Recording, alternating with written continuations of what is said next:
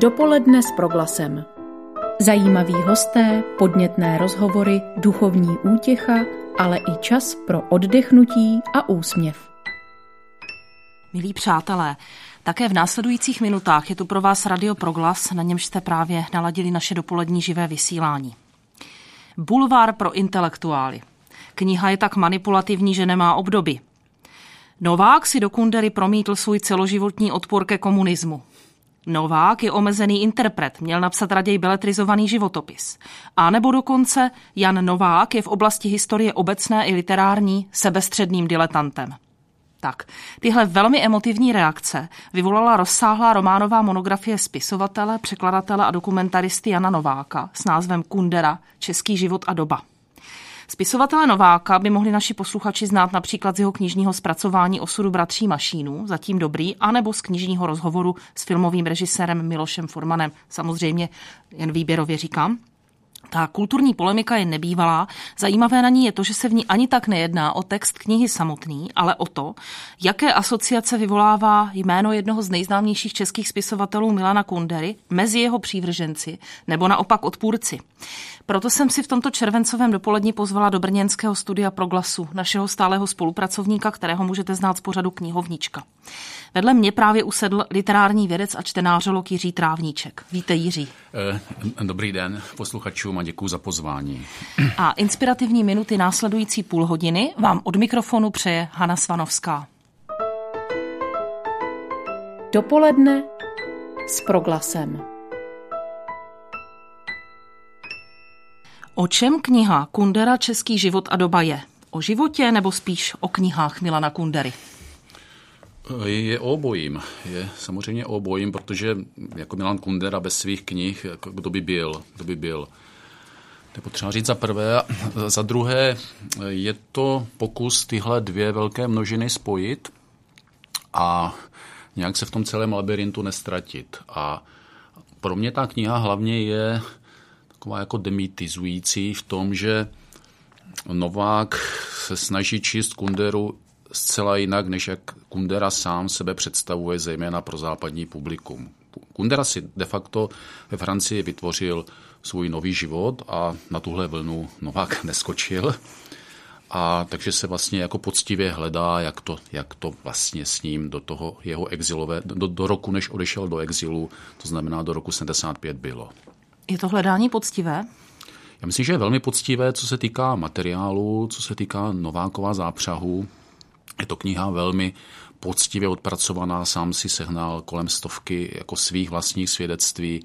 Jsou tam, jsou tam materiály velmi různého původu, od eh, archivních materiálů STB až po, řekněme, veřejné zdroje, takže po téhle stránce se jí nedá vlastně nic vyčíst.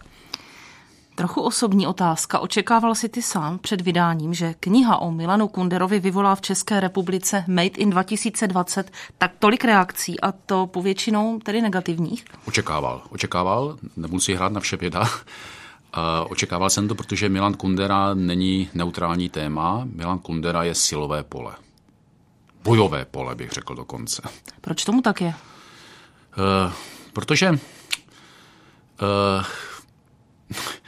Jednak to má svoji prehistorii. U Milana Kunderu se vždycky tady u nás bojovalo, tím myslím po roku 90, ale i předtím. Sformovaly se takové dva tábory, jednak takový ten silně prokunderovský, jednak silně antikunderovský, už jenom z toho titulu, že prostě Milan Kundera je jako bývalý komunista a tak dále, se mu tady tyhle se mu předhazovali.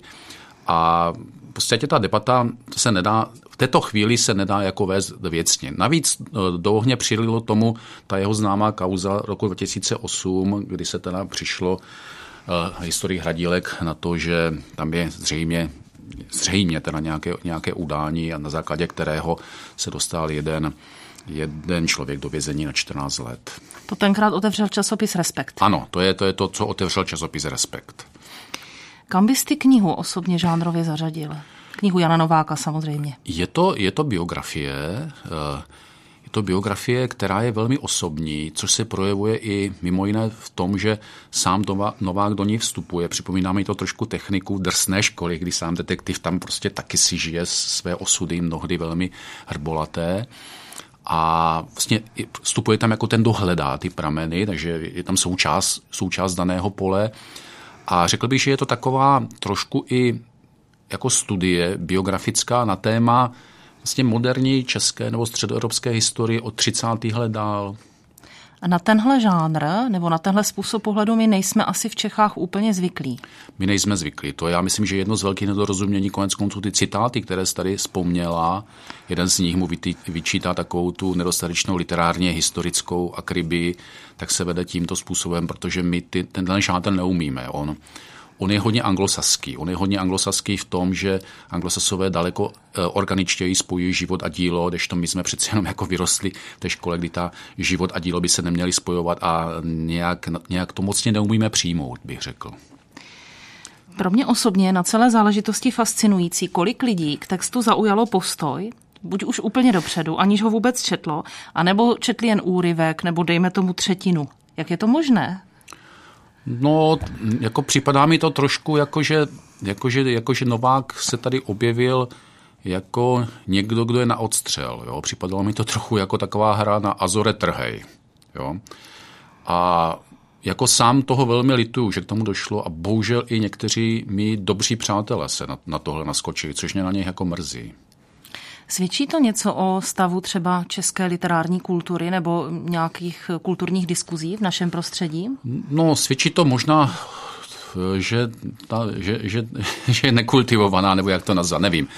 Svědčí to, svědčí to o tom, že jako si mohu něco myslet, aniž o tom něco vím. Jo. A tohle, tohle já myslím, že není jenom věc téhle, téhle diskuse, že je tady mnoho takových bezserviserů, abych řekl, jako ti eh, lidi, kteří ví všechno dopředu a nechtějí se nějak jako obtěžovat, nechtějí se obtěžovat jako materiálně. Konec konců Oscar Wilde řekl, přece, si tu, přece tu knihu nebudu číst, zkazilo by to můj názor na ní. Eh, nakolik je kniha poměřitelná s realitou v tom smyslu, jak 60. léta 20. století známe ze vzpomínek dalších pamětníků? No, 60. léta jsou tam jako hodně exponovaná, je to taková klíčová doba, jako řekl bych, že jsou poměřitelná, protože o 60. letech psal třeba ve svých pamětech Milan Uhde, eh, Milan Jungman, Sergej Machonin, jo, abych jmenoval ty lidi, lidi z toho, řekněme, kulturního zázemí, kolem literárek, hosta do domu a tak dále. Eh, myslím si, že se to jako hezky skládá s tím, co, co Novák eh, tam popsal. Jo? Že to takové období, sám si myslím, a konec konců je to, je to i výraz toho, co jsem se dozvěděl od paní Kunderové z jejího rozhovoru eh, v časopise Host, který byl také velmi kontroverzní, že tihle lidé trošku zamrzli v 60. letech, že ta optika 60. let jako je, jednak jako je trošku zahybernovala, to za prvé, a za druhé jako oni vlastně se za ně nedoká, nedokážou přenést. Důležitou roli hraje Brno. Ano. Co nebrněnský čtenář? Užije si tu knihu stejně?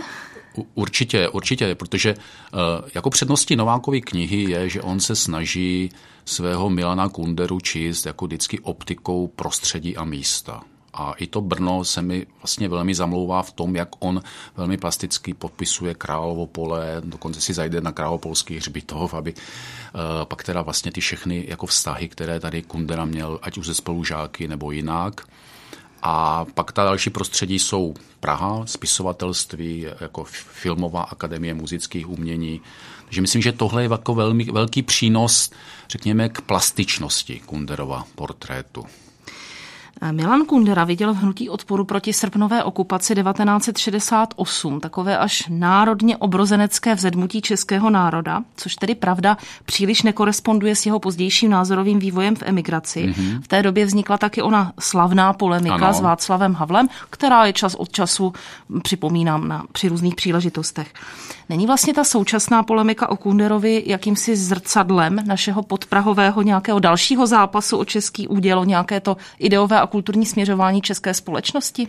Je, ty to říkáš úplně brilantně, takhle mě to nenapadlo. uh, ale máš pravdu, máš pravdu, protože já jsem si to neuvědomil, ale já mám pocit, že, že, že pořád hrajeme uh, vlastně stejnou hru, ale jiný poločas. Jo? Že to je něco, co... Je to podle mě ta kunderovská knižka je součástí nějaké naší terapie a kdybych měl pojmenovat tu terapii, téma té terapie, tak to je způsob vyrovnávání se z naší minulosti. A kdybych to měl ještě upřesnit, tak je to způsob, jak jsme se z naší minulosti nedokázali zatím vyrovnat. Eh, Jan Novák si před léty eh, píchl do taky jiné, do jiné kauzy, která nějakým způsobem rozdělovala český národ a to byla kauza bratří Mašínu. Ten román ano. zatím dobrý, ale to takové kontroverze nevyvolalo. No, vyvolalo to částečně, ale ne tak moc, protože myslím si, že trošku je, tomu pomohl žánr. Ono přece jenom ti mašin, mašíni jeho mají blíž k beletry. Je to vlastně jako řekněme, faktografický román. Eh, když to Kundera, Kundera je víc jako na, na tom pólu té, té Wahrheit, té pravdy, než to Dichtung. Eh, pojďme se teď vrátit k obvinění některých z toho, že kunderovská románovská monografie je bulvár. Je to hmm. opravdu bulvár? Není, není, ne. To, to, tohle bych jako skutečně jako nedokázal zkousnout, nazvat něco takového bulvár nebo bulvár pro intelektuály, protože na to je ta knižka jako velmi dobře založena a v podstatě jako to, co se mu vytýká, že má hotovo dopředu, já tam nevidím. Já tam skutečně nevidím. Já tam vidím to, že v klíčových okamžicích si Novák svého kunderu čte přes otázky a snaží se jakoby stoupit trochu do jeho hlavy a pochopit to, proč reagoval tak a ne jinak a pochopit vlastně póly, mezi kterými se rozhodoval. Ale přesto on do jeho soukromí, do jeho intimity vstupuje. On tam vstupuje a mi řekl jako velmi, někdy velmi ocelovou botou, protože tam použil nahrávky státní bezpečnosti, které nejsou jenom, řekněme, politické povahy, názorové, ale jsou povahy i vlastně jako intimní, až velmi intimní. Je to, pro mě je to trošku na hraně. Sám jsem tak jako, jako maličko obrazně řečeno zavíral oči ale nevím, jestli jsem mi zavíral předtím, že bych tohle nechtěl tak úplně na Kunderu vidět, anebo předtím, že prostě by Novák si tohle mohl ušetřit. Jo. Ale myslím si, že někde, někde se s tím mohlo tak lehce počkat, nebo se to odstředit. Můžeš být konkrétní? Já mám, mám na mysli ty, ty, ty jeho erotické skapády, mm. zejména v tom, v, tom, v tom posledním období. E, jaká je pozice Jana Nováka v poli současné české literatury? On je zde trošku cizinec, eh, mimo jiné, že vlastně je trošku tak jako, jako, jako mezigenerační. On vyrostl v Americe, jeho, jeho prvotina podle mě nejlepší jako český debit v exilu, jaký byl napsán, Striptease Chicago je jako vynikající povídková knížka, která ho ukazuje jako člověka s velmi bystrým pozorovacím talentem a skvělým uchem, který dokáže uh, uh, poslechnout si své postavy. Pak se víceméně překlopil po sametu k takovému tomu pólu, jako víc teda ta faktografie, ale napsal taky jako výborný životopisný příběh Milionový džip o, o, o své cestě do exilu, o tatínkovi a podobně. A on nám trošku jako kazí takové to, co my tady máme nalajnované, takové to jako fiction, non-fiction, Wahrheit, Dichtung. On se mezi tím pohybuje velmi, velmi svobodně vůbec ho to netrápí, jestli je někdy blíž tomu druhému, druhému pólu a velmi produktivně z toho těží. Ale já si myslím, že tohle je vlastně možná největší síla i té literatury současné. Jestli ona má něco nabídnout, tak je to spíš, spíš než ty artistní světy, takové ty jako experimenty na entou, tak spíš teda to, to, to, to, ten meziprostor mezi těmito dvěma póly.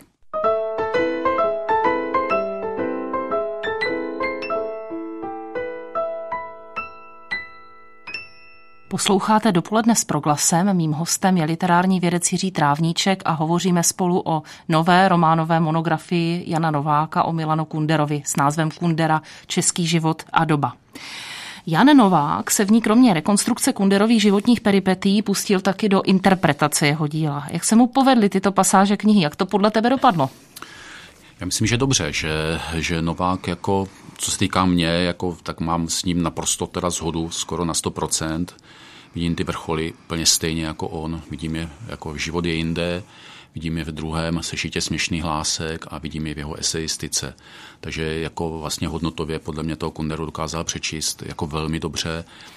Navíc myslím si, že ho dokázal přečíst dobře i co se týká způsobu, Eh, jeho literární tvorby, tam je, tam, jsou tam nějaké jako rozbory, které jako pomáhají nám ho otevírat a jako velmi se mi zamlouvá i ty kontexty, do kterých Kunderu, Kunderu vsazuje. Činí tak nenápadně, činí tak jako velmi cudně, ale je vidět, že ví, o čem mluví. Janu Novákově z mnoho stran vytýkáno, že knihu pojal příliš ze široka, že popisuje mnohdy i všeobecně známé kontexty.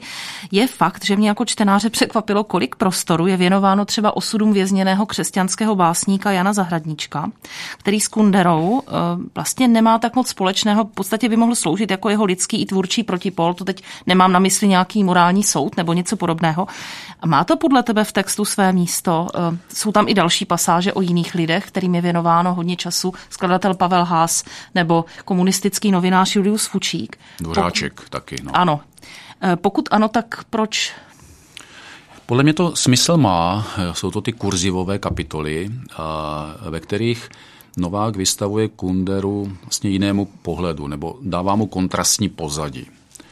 A ne vždycky kontrastní, ale dává, dává nějaký kontext, který je pro čtenáře důležité, důležitý. Proč se, když se Kundera zapletl s Pučíkem, kterého ještě potřeboval vydávat poslední maj v 60. letech, tak prostě říct čtenářům, kdo ten Fučík eh, byl a jak se ho mýtu zrodil. Ten zahraniček tam také není samoučelně, protože předtím je jistá pasáž, která prostě navazuje na setkání Milana Kunderu s jeho, s jeho gymnaziálním přítelem Pavlem uh, Braunerem, který ho prosil, ať se zahranička zastane. A Kundera podle toho, co jsme se dozvěděli od Nováka, jako tohle nepovažoval za hodno pozornosti. Jo? Takže on tam představil ten zahraničku v osud.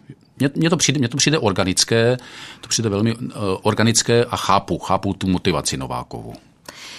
Nováková kniha je zároveň průvodcem po malých a velkých dějinách střední Evropy od 30. let minulého století do současnosti. To si napsal ty, ty sám na stránkách knihkupectví a antikvariátu Frič. Mhm. Proč? Mm-hmm. No, protože v podstatě malé a velké dějiny se nám tady jako pořád míchají, respektive eh, jako středoevropský osud 20. století je útěk do malých dějin před velkými dějinami, aniž se to daří jako ty velké dějiny nás jako vždycky zválcují a pro mě je to vlastně příběh toho, jak lze s velkými dějinami uhrát kompromis a že to není možné. A za další, ono je to Kunderovo téma tady tohle také. No, konec konců celý žert je na tohle téma. V podstatě jak tu heglovskou ironii dějin nelze přelstit. Jak ty dějiny, prostě když se na ně chceme pomstit, tak už jsou někde jinde jo, a už nás prostě vláčejí po jiných, po jiných stezkách. O tom je ostatně Kunderova třeba kniha Smíchu a zapomnění, ano, kde se ano. hodně vrací do 60. let eh, v České republice nebo v Československu mm-hmm. tehdejším. Eh, my Češi se rádi pochlubíme tím, že jsme v určitém slova smyslu demitizátory nebo demystifikátory.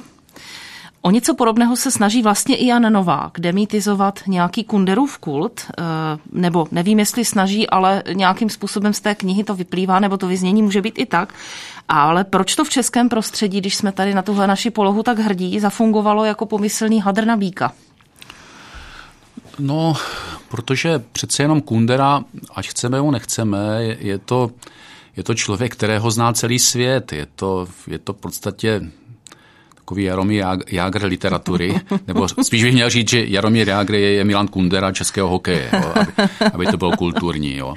A e, marná věc, jako máme potřebu ho, ho bránit nějak. Jo? A já, já té potřebě rozumím. Já té potřebě rozumím, že marná věc pro mě ten Kundera je velký autor a to, co říkám, se mi neříká úplně lehce, protože jako některé jeho texty miluju, jako samozřejmě obdivuju jeho, nejenom jeho románovou tvorbu, ale i jeho eseje, ale takhle bych to řekl, tak dlouho se chodí se čbánem pro bodu, až se nějaký Novák dostaví. Jo? A, a Novák se nám dostavil. Eh, monografie je velice dlouhá, má vlastně kolem 900 stran. Eh, jako je ta délka odpovídající, eh, protože přiznám se, mě trvalo opravdu týden, než jsem hmm. to teda zevrubně prostudovala.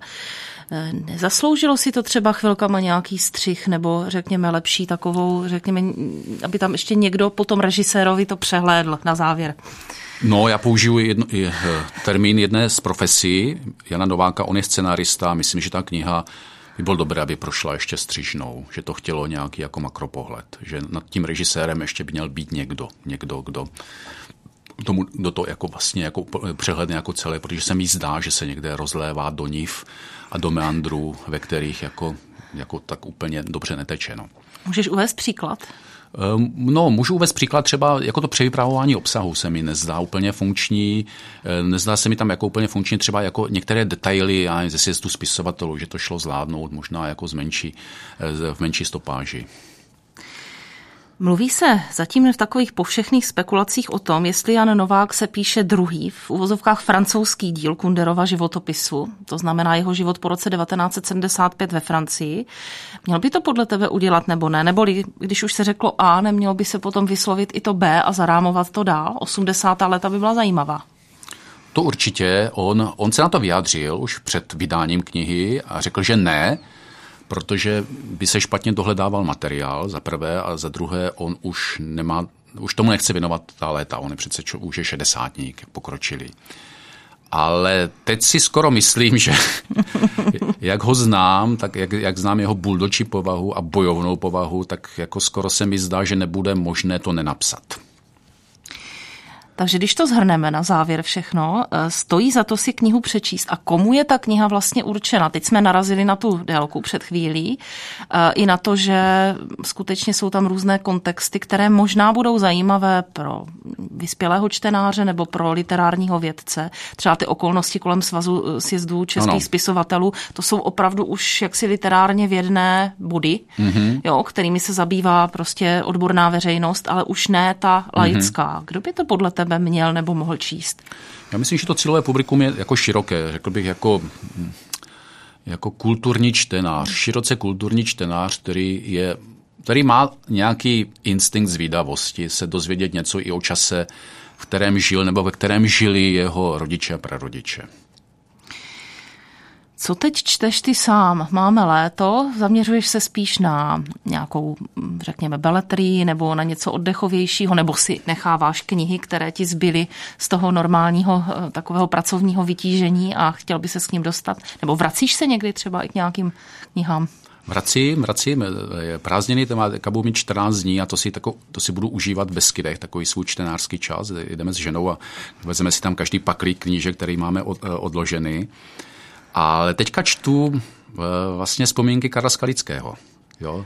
Karla Skalického čtu. Které my jsme recenzovali na začátku května v knihovničce Proglasu. Eh, můžeš k tomu třeba říct dvě, tři věty?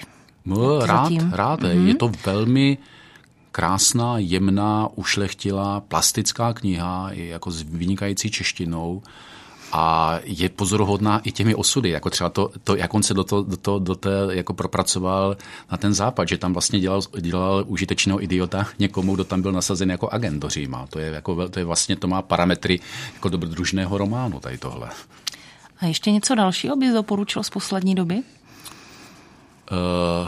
třeba jako, ale to je hodně drsný román slovenského autora Josefa Kariky, a teďka, si, teďka nevím, jestli nám dohromady název, jako smrt, nebo eh, což je román o dvou kamarádech z Ružomberku, jejíž osudy se pak jako velmi podivně točili a setkali se o světimi.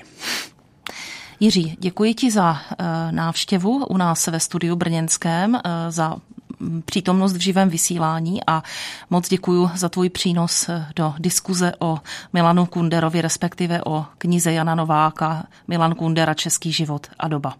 Já děkuji za pozvání. Pěkný den vám od mikrofonu Radia Proglas přeje Hana Svanovská. Dopoledne s Proglasem. Každý všední den mezi devátou a desátou jsme v tom s vámi už 25 let.